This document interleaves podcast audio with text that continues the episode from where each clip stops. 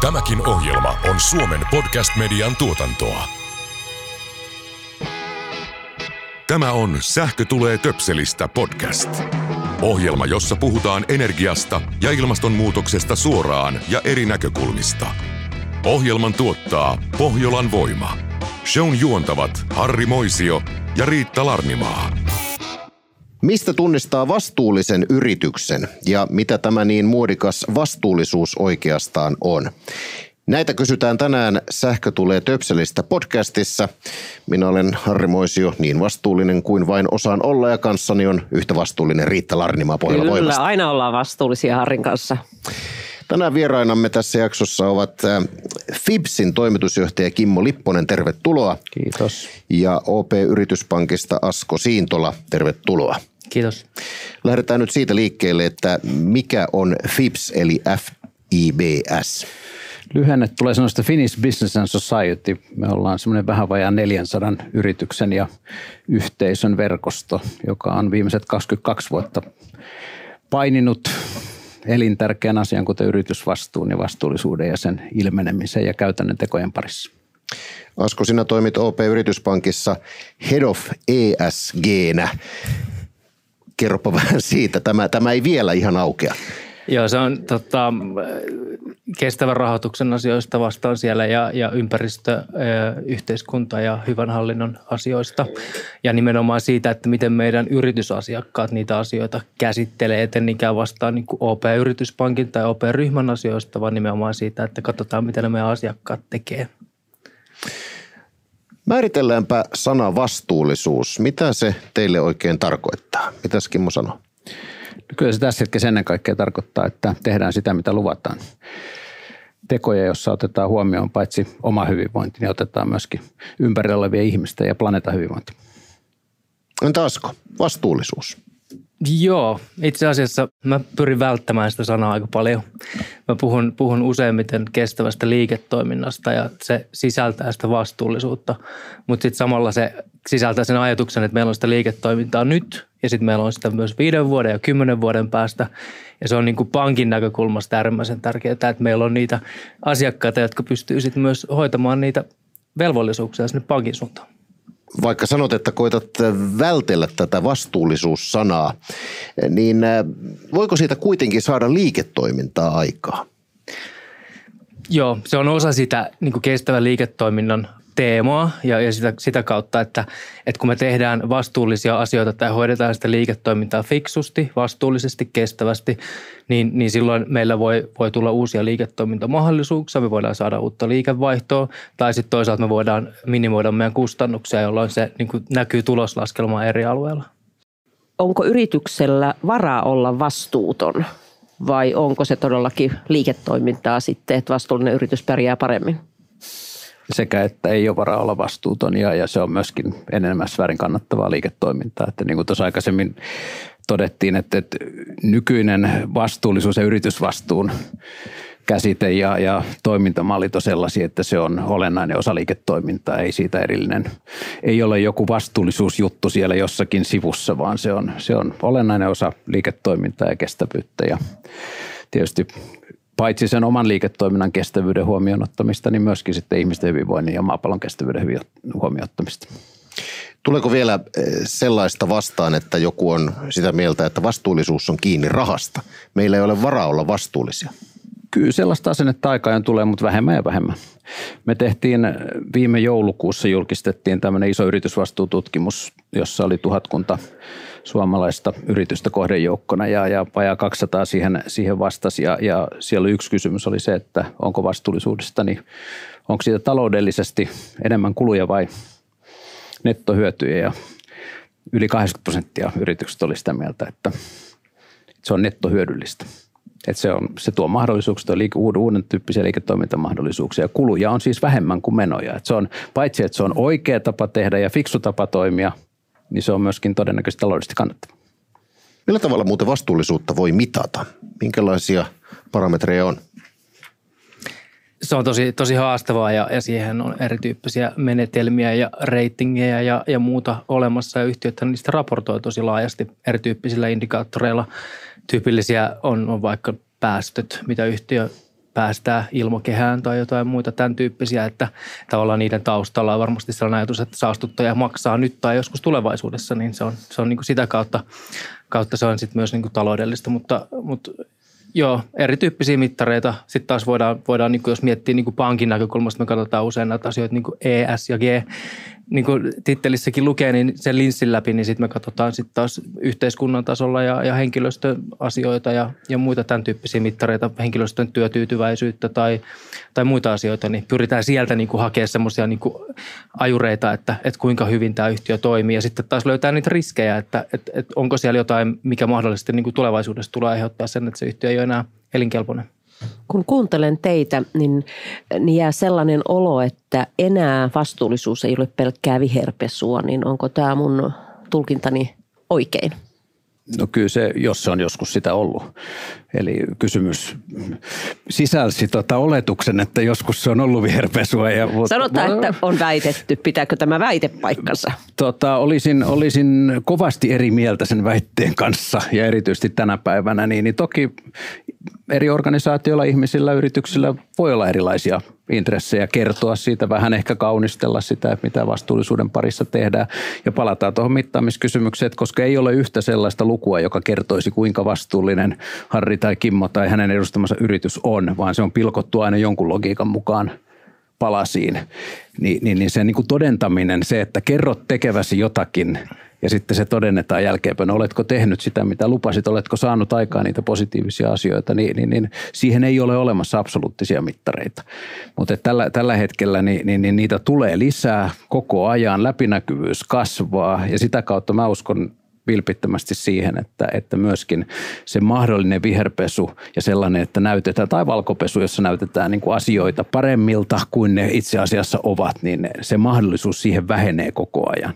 Pankit tekee äsken arvioissaan sitä riskianalyyseissaan, kuluttajat tekee sitä yhä enemmän, asiakkaat, sidosryhmät, läpinäkyvyys lisääntyy ja se on pelkästään hyvä asia. Jos mennään viherpesusta tai valkopesusta rahanpesuun, niin kuinka paljon Asko sinun työssäsi tulee rahanpesuepäilyjä vastaan?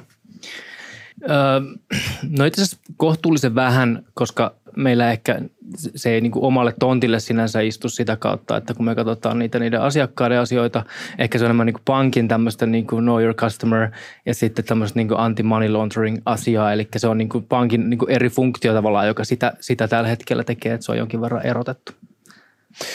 Millä tavalla, jos mennään kuluttajatasolle, niin millä tavalla kuluttaja voi arvioida yrityksen vastuullisuutta? Aivan erinomaisen hyvä ja olennainen ja kriittinen kysymys tällä hetkellä on lähes mahdotonta kuluttajan erottaa sitä, että kun sä menet kauppaan ostamaan tuotteita ja se kaikki, mitä siellä on tapahtunut, niin, niin, niin nähdä se, että mikä se todellinen vastuullisuus siellä takana on, mikä, mikä on ollut tuotantoprosessi, mitkä on alihankintaketjut, mistä se materiaali tai, tai tota, palvelu esimerkiksi myöskin, niin, niin miten se on sitten viime kädessä tuotettu. Sellaisia absoluuttisia mittareita ei juurikaan ole. Meillä on sertifikaatteja, jotka antaa hyvän suunnan ja hyvän, niin kuin, hyvät sertifikaatit antaa varmuutta siihen, että tässä todennäköisesti on vastuullisemmasta kyse, mutta kuluttajalle äärimmäisen vaikea kysymys tällä hetkellä ja on yksi sellaisia, sanoisin, että vastuullisuuskentän ja yritysvastuukentän olennaisimpia kysymyksiä, joka toivon mukaan ratkee mieluummin pian kuin, kuin tuota myöhään. Kimmo, kun teidän organisaation jäseninä on paljon, paljon yrityksiä ja muitakin organisaatioita, niin teillä on varmaan aika selkeä käsitys siitä, että millä tasolla suomalaisten yritysten vastuullisuus tänä päivänä on ja missä on petrattavaa. Niin mitä nostaisit esille? No kyllä me maailman mittakaavassa niin voidaan ylpeitä olla siitä tekemisen tasosta, että, että meillä on erilaisia rankingeja maailmalla, jotka on todentanut sitä, että suomalaiset yritykset pärjää hyvin ja, ja tietysti meidän jo niin kuin yhteiskuntarakenne ja läpinäkyvyys ja se tapa, millä, millä liiketoimintaa Suomessa tehdään, Pohjoismaissa yleensäkin, niin, niin, niin meillä ei ole mitään hävettävää. Suomalaiset yritykset kautta linjan toimii edelläkävijänä yleensä kuin perässä hiihtäjinä. Eli, eli koittaa ratkoa näitä kysymyksiä mieluummin etukenossa ja, ja omasta tahdostaan, kun odottaa regulaatiota tai lainsäädäntöä, että nyt olisi pakko toimia. Toki lainsäädännölläkin on paikkansa ja se tasoittaa globaalisti pelikenttää, mutta, mutta tota, kyllä me suomalaiset yritykset kaiken kaikkiaan niin, niin, niin, toimii äärimmäisen kunnianhimoisesti ja toimii äärimmäisen hyvin tällä hetkellä, ei mitään hävettävää. Onko Asko samaa mieltä? Mä oon samaa mieltä, että toimii vastuullisesti ja, ja pohjoismaiset suomalaiset yhtiöt on niin kuin lähtökohtaisesti vastuullisia. Mutta sitten tullaan tähän, että yhtiöllä on niin kuin vastuullisuuden niin kuin sisäpeli ja sitten on se ulkopeli. Ja, ja niin kuin ulkopeli on se, mitä siitä viestitään ja siinä ehkä suomalaiset on, on jonkin verran kliseisesti, perinteisesti, ei, ei mennä niin kuin paukuttelemaan henkseleitä ennen kuin ollaan tehty asioita niin suomalaisilla se sisäpeli on tosi hyvä ja sit siitä kerrotaan aika vähän. Eli ollaan tavallaan yhtiöinä, ollaan usein aika kaukana siitä viherpesusta, että kun me puhutaan yhtiöiden kanssa, niin usein yllätytään siitä, että wow, tehän teette hienosti, miksi te ette kerro tästä – että se on vähän erilaista. Sitten jos mennään ehkä johonkin muihin maihin, niin voisin kuvitella, että, että se ulkopeli on niin paljon vahvempi ja sitten kun vähän raaputtaa pintaa, niin sieltä löytyykin sitten yllätyksiä. Onko meidän yrityksellä siis vähän tällainen ei tehdä tästä nyt numeroasenne, vaikka oikeasti voisi hyvin tehdä sen numeron? No kyllä se, kyllä se voi vähän näin olla, että, että ei, ei me nyt varmaan Suomena, vaikka ollaan maailman onnellisin maa ja koko hyvinvointiyhteiskunta toimii noin lähtökohtaisesti hyvin, niin, niin, niin ei me nyt kauheasti olla niitetty varmasti gaaloissa kansainvälisesti niin kuin kerätty palkintoja sillä, että me osataan kertoa ja brändätä itseämme. Siinä on toki semmoinen hieno, pitäisikö näin toimia. Sitten tullaan siihen, että ehkä se juuri tässä vastuullisuuskysymyksessä – niin voi jopa olla hyvä. Ja sitten jos ne mittarit on hyvät ja arviointijärjestelmät on sellaiset, niin olkoon se pankeille ja ulkopuolista katsojille, niin se on hienoa, että sitten mieluummin positiivinen yllätys kuin se, että huomataan, että kylläpäs nyt on henkseleitä paukuteltu, mutta ei siellä mitään niin pihviä. Mutta eikö tässä ole se vaara, että jos me emme paukuta niitä henkseleitä, vaikka siis siihen olisi syytä, niin mehän saatamme ääritapauksessa hävitä jonkun tarjouskilpailijan jollekin henkselin paukuttajalle, joka on pelkästään viherka kautta valkopesun erikoistunut. Mutta se on tietysti meidän arvioitsijoiden ja niiden, jotka katsoo, että tota, kyllä hyvän arvioitsijan on se sitten pankissa tai muualla, niin pitää erottaa henkselin paukuttelu ja, ja ihan oikea lihasten pullistelu. Että ehkä parempi kuitenkin näin päin kuin toisinpäin. Kuinka hyviä te olette Asko pankeissa erottelemaan henkselipullistelijat? No varmaan siinä on paljon, paljon kehitettävää, että tuo niin kuin arviointi pankissa yritysrahoituksessa on, on niin kuin vielä kehitysvaiheessa, niin siinä on varmasti paljon kehitettävää, mutta pikkuhiljaa ollaan siellä ja, ja kannustetaan yhtiöt siihen, että ne kertoo näistä asioista yhä niin kuin paremmin ja, ja avoimemmin ja varsinkin sitten vähintään meille päin sitten avoimesti. Finanssialallahan on tietysti hyvin tiukka lainsäädäntö. Onko rahoituspuolella, jos voi sanoa, helpompaa olla vastuullinen, kun lainsäädäntökin on niin tiukka? Itse asiassa hyvä kysymys. Se olemme vastuullinen pankki on vähän niin kuin tyhjä lause siinä vaiheessa, kun se on niin kuin lainsäädännöllisesti jo pakko. Että semmoinen vastuullisen rahoittajan etumatkan tai kilpailuedon saaminen voi olla aika haastavaa, koska tällä hetkellä jo, jo joudutaan niin kuin sääntelypohjaisesti tekemään tosi paljon ihan, ihan oikeassa Kimmo mainitsi tuossa eh, sertifikaatit, eh, niin niitähän on nyt monennäköisiä. Ja jos puhutaan ihan tällaisesta kuluttajatasolle esille tulevista sertifikaateista, niin oletko törmännyt sellaiseen asiaan, että hetkinen, että tämän sertifikaatin myöntäjä, niin tämä nyt ei välttämättä ole ollenkaan tuttu taho, että onkohan tässä nyt sitten ihan kaikki puhtaat jauhot pussissa? Kyllähän niitä on sertifikaatteja ja tunnuksia. Jos ajatellaan niin kun sertifikaatti, tietysti olennaisesti liittyy se, että sen on joku, joku validoinut ja joku, joku on tavallaan sertifioinut sen sertifikaatin. Ja sen takia niin se prosessi on siellä takana on äärimmäisen tärkeä, mutta meillä on erilaisia tunnuksia, jotka liittyy siinä aikaisemmin keskusteltuun viherpesuun, että, että kyllähän vastuullisuus ja sen osoittaminen on, on kaikille niin tärkeää, että kentällä on myöskin sit sellaisia tuotteita, jossa on niin sanotusti vähän sinne päin tunnuksia, jotka antaa kuvan siitä bio- tai luomu- tai muista tuotantotavoista, jotka välttämättä ei ole sertifikaatteja. Kuluttajan on äärimmäisen vaikea niitä, niitä tällä hetkellä kyllä toisista erottaa. Olen saman aikaan kriittinen kuluttaja, mutta kun minulle isosti määräävä tekijä on hinta – niin hintaan kun tuijotan, tuijotan joskus vähän liikaa. Onko aika tyypillinen kuluttaja tässä on, mielessä? On, se on, se on tyypillinen, tyypillinen kuluttaja niin kuin henkilökuluttajana ja sitten se on myöskin tuolla se on julkissa hankinnoissa vähän samantyyppinen ja, ja business to business toiminnassa, missä tietysti se kokonaistaloudellinen hyöty ja yhä enemmän tietysti toivottaisiin, että, että on ne sitten valtion ja kuntien julkisia hankintoja tai kauppaa yleensä, niin, niin, niin myöskin ympäristövaikutuksia ja ihmisoikeusvaikutuksia ja kaikkea sitä, niin otettaisiin samalla tavalla huomioon. Mutta että semmoinen kokonaistaloudellinen arvio, se on vaikeaa ja se vaatii äärimmäisen niin kuin tiukkoja prosesseja ja se vaatii niin kuin kovasti hommaa. Ja sen takia hinta on niin kuin absoluuttisena mittari. Se on aika helppo. Sä näet, sulla on tuossa kaksi tuotetta, toinen maksaa 5 euroa, toinen maksaa 6 euroa, niin, niin se on absoluuttinen ja se ei varmaan ole sattumaa, että sen takia näissä vaikeimmissa, vaikka, vaikka luonnon monimuotoisuudessa, luontokadossa, niin niillekin aletaan määrittelemään hintaa – otetaan vaikka nyt Great Barrier Reefin korallit jossakin tuolla Australian kupeessa, niin, niin jos ne häviää, niin mikä sen hinta on? Sitäkin joku pohtii tällä hetkellä. Pankeissa varmaan katsotaan ESGssä, että paljonko tämä on riskiportfoliossa, paljonko sen niin kuin mahdollinen hintalappu hmm. on.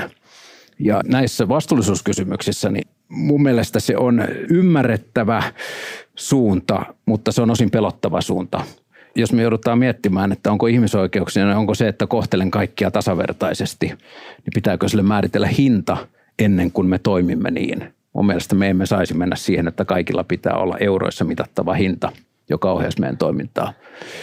Mutta ymmärrän logiikan, mutta mm.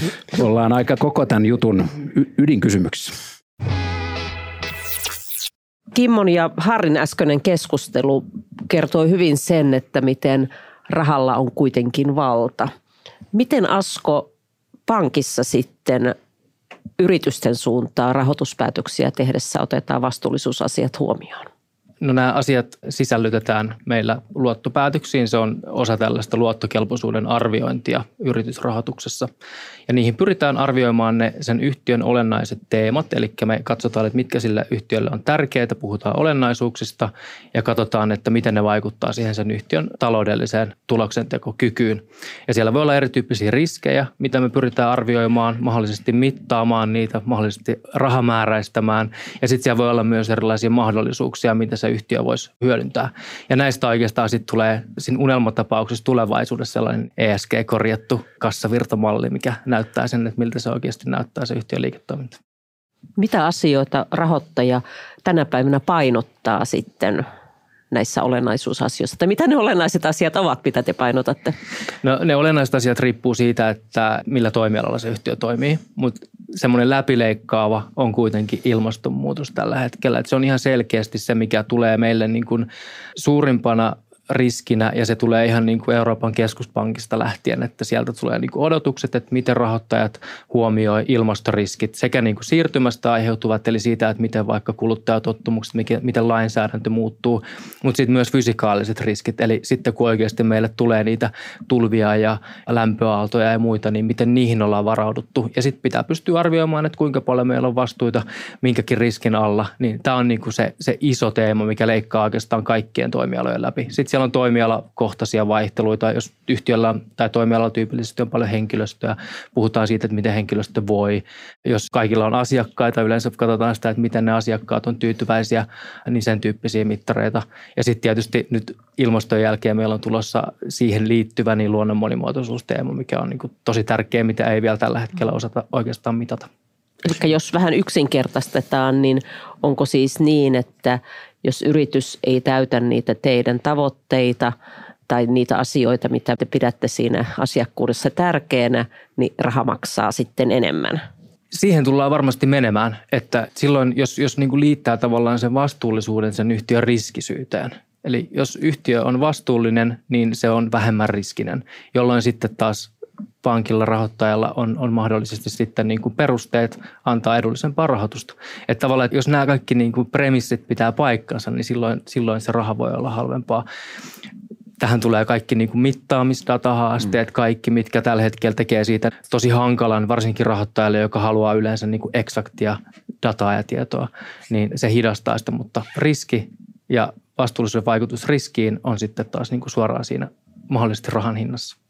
Kuinka kauan näitä ESG-raportteja on ylipäätään tehty? Mä muistan joskus 80-luvulla yläasteella kaupallisissa aineissa, kun jotain pankkitoimintaa opeteltiin, niin ei silloin tällaisesta vielä mitään puhuttu. Kuinka kauan näitä on tehty? 2000-luvun juttu käytännössä, että se on lähtenyt 2000-luvulla, eli, eli suhteellisen tuore ilmiö, ja se ESG tulee sijoittajamaailmasta, että se, se on semmoinen niin sijoittajien suosima termi, joka nyt on oikeastaan koska sijoittajien kiinnostus koko tähän kysymysten kenttään niin on kasvanut eksponentiaalisesti, niin ESG on tullut sellainen yleistermi. Aikaisemmin yritykset on puhunut kolmoistilinpäätöksestä, jossa nämä samat kysymykset on ollut mukana raportoidut sekä ympäristövaikutuksista että yhteiskunnallista vaikutuksista siellä sosiaalisen vastuun puolella vähän eri termein, mutta ESG on tavallaan ottanut sellaisen osin varmasti niin tämän sijoittajien painoarvon takia niin, niin, niin ottanut sellaisen kattotermin roolin, mutta suhteellisen tuoreesta ilmiöstä laajemmassa mittakaavassa kyse. Yritykset voivat vaikuttaa mittavasti energiankulutukseen, kierrätykseen ja muihin ympäristöystävällisiin ratkaisuihin, kehittää maapallon luonnonvaroja säästäviä teknologioita ja tätä kautta rooli Suomen ilmastotavoitteisiin pääsyssä on merkittävä. Onko yritysten helppoa vai peräti vaikea olla tässä ympäristövastuullisuudessa mukana? on helppoa ja on vaikeaa, että siihen ei niin kuin yhtä tylsä vastaus, mutta, mutta yhtä niin kuin selkeää kaiken kattavaa vastausta ei löydy. Se tulee olemaan helpompaa jatkossa osin sen takia, että vastuullisuus on, on meillä niin kuin alan termeillä sanottuna business integroitunut. Vastuullisuuskysymykset alkaa olla olennainen osa kaikkia liiketoimintaa. Se ei ole erillinen kysymys jossakin sivussa. Ja, ja se taas johtaa siihen, että yritysten hallitukset, yritysten toimiva johto, yritysten liiketoimintajohtajat alkaa tekemään tosissaan päätöksiä ja strategioita, jotka ovat vastuullisia. Eli jos aikaisemmin on ollut viimeisen 10-15 vuoden aikana on, on noussut niin kuin vastuullisuusstrategioiden buumi, että yritykset alkaa rakentaa vastuullisuusstrategioita, nyt seuraava auto alkaa olla se, että sen sijaan tehdään vastuullisia strategioita, jolloin se koko liiketoimintastrategia pohjaa vastuullisiin käytäntöihin, on ne sitten tuolla, tuolla kiertotalouden ympärillä ja liiketoimintamalleissa ympäristöön liittyen tai sosiaalisen vastuukysymyksiin, joka taas niin toivon mukaan se ei tee siitä dynamiikasta helpompaa – mutta siellä on isompi joukko fiksuja ihmisiä pohtimassa sitä, jolloin, jolloin se toivon mukaan, niin meillä on sen verran fiksua porukkaa yritysten johdossa, jotka kun lähtee ratkomaan sitä yhdessä tuumin, niin ratkaisujakin uskoisin, että löytyy helpommin. Eli ymmärsinkö oikein, että se on jo itsestään selvää, että yrityksillä on vastuullisuusstrategia. Nyt pitää ne yksittäiset mikrotason strategiatkin miettiä vielä entistä vastuullisemmaksi? No mä en puhuisi mikrotasostrategioista, mä puhuisin yrityksen niin kuin kokonaistrategiasta, eli siitä, että minkä takia yritys on olemassa – mitä se tekee, millaisia strategisia valintoja se tekee. Ja vastu- silloin kun vastuullisuus on niissä keskusteluissa mukana, kun yrityksen hallitukset ja toimiva johto ylimmällä tasolla pohtii niitä kysymyksiä, niin se helpottaa niiden asioiden käytäntöön vientiä. Että se ei ole joku pienen erikoisosaajien joukon juttu, vaan että se on siellä yrityksen niin kuin korkeimman päätöksenteon ytimessä. Tunnistan tuon kyllä mm. selkeän muutoksen, mikä on tapahtunut Eikö? juuri siinä, että, että aikaisemmin tuntui siltä, että se vastuullisuus, se niin sanotusti päälle liimataan kaikkeen. Ja nyt sitten se ei päälle liimataan, vaan se on siellä synnyssä syvissä Juuri ja näin. yrityksissä vielä niin kuin esimerkiksi arvomaailmassa. Että varsinkin nuoret ikäluokat kyllä kiinnittävät huomiota siihen, että millä tavalla vastuullisuutta hoidetaan ja mikä se, se tulee sen työn merkityksellisyyden kautta. Kyllä. Eikö totta? Juuri näin ja sieltä, ja sieltä arvopohjasta ja, ja se on, se on niin kuin tärkeä muutos, että, että ei, ei fiksu edelläkävijä yritysjohtaja, niin se ei odota, että OP-pankin lainanantaja sanoi, että nyt sun pitäisi rupea olemaan vastuullinen tai joku sidosryhmä, että sulle tulee tota, niin Amnesty International, joka tulee sanomaan, että ihmisoikeuksia olisi syytä kunnioittaa, vaan että ne lähtee sieltä omasta arvomaailmasta, eikä odoteta sitä, että sieltä tulee joku ulkopuolinen voimaan, sitten sidosryhmät tai regulaatio, lainsäädäntö, joka tulee sanomaan, että nyt sun on pakko ruveta vastuulliseksi, vaan että se lähtee sieltä omista arvoista ja tehdään, mikä on oikein. Ja se tekee tästä niin kuin teemasta äärimmäisen kiinnostavaa. Asko tuossa mainitsi, että ilmastoasiat ja jatkossa varmaan luonnon monimuotoisuus on sellaisia asioita, jotka nyt paljon puhuttavat, niin mitä Kimmo sinulla on tällä hetkellä mielessä näistä kaikkein tärkeimmistä asioista? No kyllä ne tuossa oikeastaan, siellä on maailmanlaajuisesti, niin meillä on kolme sellaista tavallaan yhteiskunnallista ympäristöongelmaa ja haastetta, jotka, jotka meidän koko ihmiskunnan kannalta on ratkaistava hyvinkin nopeasti. Ilmastonmuutos on yksi, luontokato ja biodiversiteetin säilyttäminen on toinen ja kolmas on kasvaa eriarvoisuus. Ja niihin kolmeen isoon globaaliin yhteiskunnallisen haasteeseen semmoista vastuullisuuskin ankkuroitu. Jos ei me niitä pystytä yritysten, valtioiden, yksittäisten ihmisten yhteistyöllä ratkomaan, niin meillä ei 30 vuoden päästä, niin meillä ei ole maapalloa, joka kestää tämän meidän ihmiskunnan, eikä hyvinvointia sellaisena kuin me on totuttu. Näistä lienee Asko helppo olla samaa mieltä. Joo, on kyllä samaa mieltä ja sitten mä, mä lähdin tavallaan miettimään tuota arvoasiaa ja sitä, että yhtiöllä on jotain arvoja, niin kuitenkin me tietysti pankista ja rahoittajana ja, ja, ja liiketoiminnan näkökulmasta lähdetään aina ajattelemaan sitä, että että se yhtiön, yhtiön tarkoitus on kuitenkin sitten tuottaa niille omistajille voittoa ja sitä kautta niin jokainen näistä, mitä tässäkin on mainittu, niin toteutuessaan ne, ne jotkut niin kuin pahat asiat, ne on riskejä ja ne aiheuttaa sille yhtiölle kustannuksia. On ne sitten, tulee ilmi, että tehdään jotain väärin jossain kaukomailla tai, tai tulee niin kuin uutta lainsäädäntöä, niin nämä on kaikki sitten uusia kustannuksia ja tämä kestävä liiketoiminta pyrkii ennakoimaan niitä asioita, mitä sieltä tulee, niin, niin silloin tavallaan se, se niin kuin arvoasia on, se on vähän kevyt, kun kuitenkin se yhtiön liiketoiminta on, että se, tai sen tarkoitus on, että se on kannattavaa se liiketoiminta nyt ja tulevaisuudessa. Ja jos joku näistä asioista ei toimi, niin silloin on todennäköistä, että sitä yhtiöä ei ole olemassa enää tulevaisuudessa.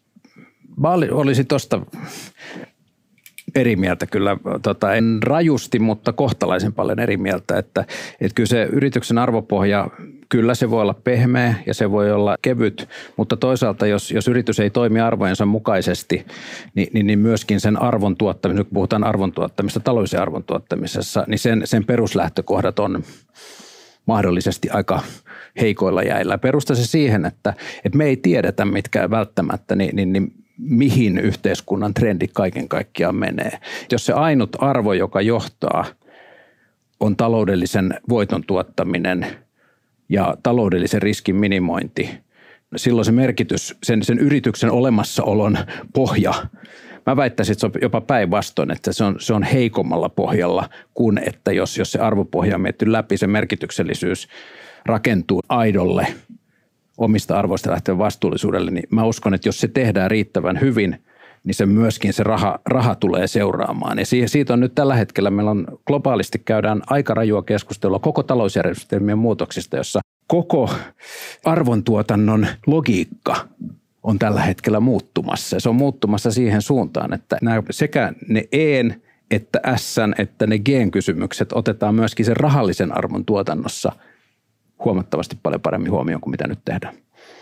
Hmm. Mä niin kuin näen tuossa, että teillä on kaksi vähän eri näkökulmaa, mutta lopputuloksena taitaa tulla sama, samaan lopputulokseen, että kuitenkin yrityksen arvot ovat sitä varten, että ihmiset, jotka tekevät töitä, ne tavat toimia on yhtenevät ja sillä yhteisellä tavalla toimia saavutetaan paras mahdollinen lopputulos siitä liiketoiminnasta, jolloin ne on osa sitä, että vastuullisuus osana arvoja on osa sitä strategian toteuttamista. Että Joo. se ei ole, ei ole, niin kuin mahdoll- se, ei ole mahdollista, jolloin tietyllä tavalla niin se liiketoiminnallinen tulos tulee sitä kautta, että olemme kaikki so- hyväksyneet sen, että meidän tapamme toimia on tämä. Tuo on hyvä tapa kuvata sitä ja se ei ole sellainen niin kuin joko tai. Se on sekä että sekä, sekä niin kuin ajan suhteen että niiden asioiden suhteen. Meidän pitää pohtia mm. sekä sitä kestävyyttä että sitä arvontuoton mekanismia taloudellisesti, niin pitää pohtia samanaikaisesti mm. ja ne pitää molemmat kyetä tekemään. Se on niin kuin johtamisen kannalta äärimmäisen kiehtova ja monimutkainen haaste. Että se dynamiikka on muuttunut aika lailla, että ne vastuulliset teot eivät tule jollain aikajänteellä kääntymään rahaksi, vaan niitä pitäisi kyetä tekemään arvojen kautta ja sen oman merkityksen kautta samanaikaisesti. Mm, juuri näin kuuntelin, mitä Kimmo oli eri mieltä, niin mä kuulin, että me ollaan itse asiassa aika samoilla linjoilla loppujen lopuksi. No. Ehkä vähän pyrin ehkä provosoimaan siinä myös. Kuulostaa siltä, että kaikki liittyy kaikkeen kuitenkin siinä mielessä, että, että se sitten loppujen lopuksi näkyy siinä liiketoiminnassa, se, että toimitaan niiden – arvojen mukaisesti, Kyllä. mutta se, että se ehkä voi olla se ainoa. Just näin. Tietysti jos sulla on kannattamatonta liiketoimintaa ja se ei, se ei vaan, niin, niin, niin siinä ei kauheasti auta, että puhutaan humaaneista arvoista ja tärkeistä asioista, ja jos se liiketoiminta sinällään on kannattamatonta, että, että totta kai ne käsi kädessä menee kenellä sitten on varaa muutokseen? Mainio Billions-sarja, en tiedä onko teille tuttu. Siinä miljardööri Mike Prince toteaa, ettei sadalla miljoonalla saa aikaan todellista muutosta, vaan siihen tarvitaan miljardiomaisuus. Pitääkö olla miljardööri, jotta voi ylipäätään miettiä ESG-raportteja ja sen sellaisia, vai voiko, voiko pienyrittäjä tällaista pohtia myös, ja pitääkö hänen pohtia? Vastuullisuusteko on se, että tehdään vastuullisuusraportti kaikki muu sitä yhtiön liiketoimintaa, joka voidaan tehdä vastuullisesti. Et jos heistä raporttia tee, niin varmasti he voi tehdä sitten niin kuin sitä liiketoimintaa kestävästi ja vastuullisesti. On paljon pienyrityksiä, joiden liiketoiminta on niin kuin lähtökohtaisesti jo sitä, että niillä on ratkaisu johonkin ongelmaan maailmassa ja ne pystyy tekemään niin kuin vastuullista liiketoimintaa sitä kautta, että niillä on ratkaisuja asioihin. Toisaalta sitten taas voi olla ihan hyödyllistä miettiä niitä riskejä, mitä kaikkea yhtiöllä voi tulla. Myös pienet yhtiöt voi tunnistaa riskejä, joita heihin, heihin kohdistuu myös niin kuin ympäristön näkökulmasta vaikka. Mitä Kimmo sinä sanot? Joo, just näin. Tuo on helppo jatkaa, että, että ei, se, ei se ole koko kysymys eikä niin, että, että se skaala määrää sen, että ollaanko oikeasti vastuullisia vai vastuuttomia. Että kyllä kuitenkin PK-yritykset kaiken kaikkiaan meilläkin meidän suomalaisten yritysten yritysmassasta, niin valtaosa yrityksistä on PK-yrityksiä. Se on äärimmäisen tärkeää, että jos me halutaan niitä yhteiskunnallisia haasteita ja ympäristöhaasteista ratkoa, niin, niin, niin suuryritysten lisäksi niin ehdottomasti PK-yrityskenttä täytyy olla siinä mukana. Ja se on, Kasko hyvin totesi, että se on myöskin heidän niin yritysten itsensä kannalta niin tärkeä tapa tehdä, tehdä liiketoimintaa. Ja myöskin heidän kumppanuuksia asiakkaiden kanssa, että harva yritys on sitten iso tai pieni tyhjössä elää. Minä heitän tällaisen provokatiivisen kysymyksen vielä, että onko vanhassa maailmassa, oliko ennen yritykselle jollain tavalla yksinkertaisempaa, kun ei pitänyt miettiä vastuullisuuskysymyksiä, ESG-raportteja ja sen sellaisia? Mä sanoisin, että yritykset on miettinyt näitä kysymyksiä vähän eri teemojen alla kuitenkin kauemmin kuin mitä me ollaan osattu niistä puhua näillä nimillä. Henkilöstöä on kohdeltu yleensä moniarvoisesti ja hyvin ja, ja meillä on paljon sellaisia esimerkkejä, missä ympäristöasioita, vaikka ilmastonmuutoksesta ei ollut tietoa, niin koitettu kuitenkin toimia kaikessa toiminnassa vastuullisesti. Se, että meille tulee nyt ESGT ja kehikkoja ja sellaisia tavallaan analyysitapoja, vaikka YK on kestävän kehityksen tavoitteet ja sellaisia niin kuin tavallaan kehikkoja, minkä läpi sitä toimintaa katsotaan, niin tämä on muuttunut systemaattisemmaksi ja analyyttisemmaksi. Mutta kyllä mä uskaltaisin väittää, että, että meillä on ollut koko yrityshistorian ajan, niin meillä on ollut vastuullisia yrityksiä ja meillä on vastuuttomia yrityksiä valitettavasti mm. myös ollut. Vastuullisuus elää siis ajan myötä ja yhteiskunnan eri vaiheissa. Kyllä, muodot muuttuu, nimet muuttuu, käsittelytavat muuttuu, systematiikka muuttuu. Hyvä niin. Onko tämä avoimuuden vaatimus myös lisännyt vastuullisuutta entisestään? On. Samaa mieltä. Ei voi niin kuin peitellä asioita ja nykyaikainen media niin mahdollistaa sen, että mitään ei voi tavallaan niin kuin salailla sit loppujen lopuksi. Eli se vanha sanonta, että jos mikään muu ei auta, niin kannattaa puhua aina totta. No se on yksi mahdollisuus, juu. Mä uskon siihen. Eh, olemme saaneet Rautaisannoksen tietoa vastuullisuudesta, ESG-raportoinnista. Kiitämme tässä vaiheessa vieraita Kimmo Lipponen, Asko Siintola ja pyrimme kaikessa toiminnassa Riitakin kanssa vastuullisuuteen. Vielä, vielä tämänkin ohjelman jälkeen. Tämänkin Me ohjelman jälkeen. Aloitettiin sillä, niin siihen päätämme. Kiitoksia kaikille kuuntelijoille, kiitoksia vieraille. Kiitos. Kiitos. Kuuntelit Sähkö tulee töpselistä podcastin toista kautta. Ohjelman tuottaa Pohjolan voima. Tämän ohjelman tuotti Suomen Podcast Media. Jos pidit tästä ohjelmasta, muista seurata Spotifyssa tai arvostele ohjelma Apple Podcastissa, niin muutkin löytävät ohjelman pariin.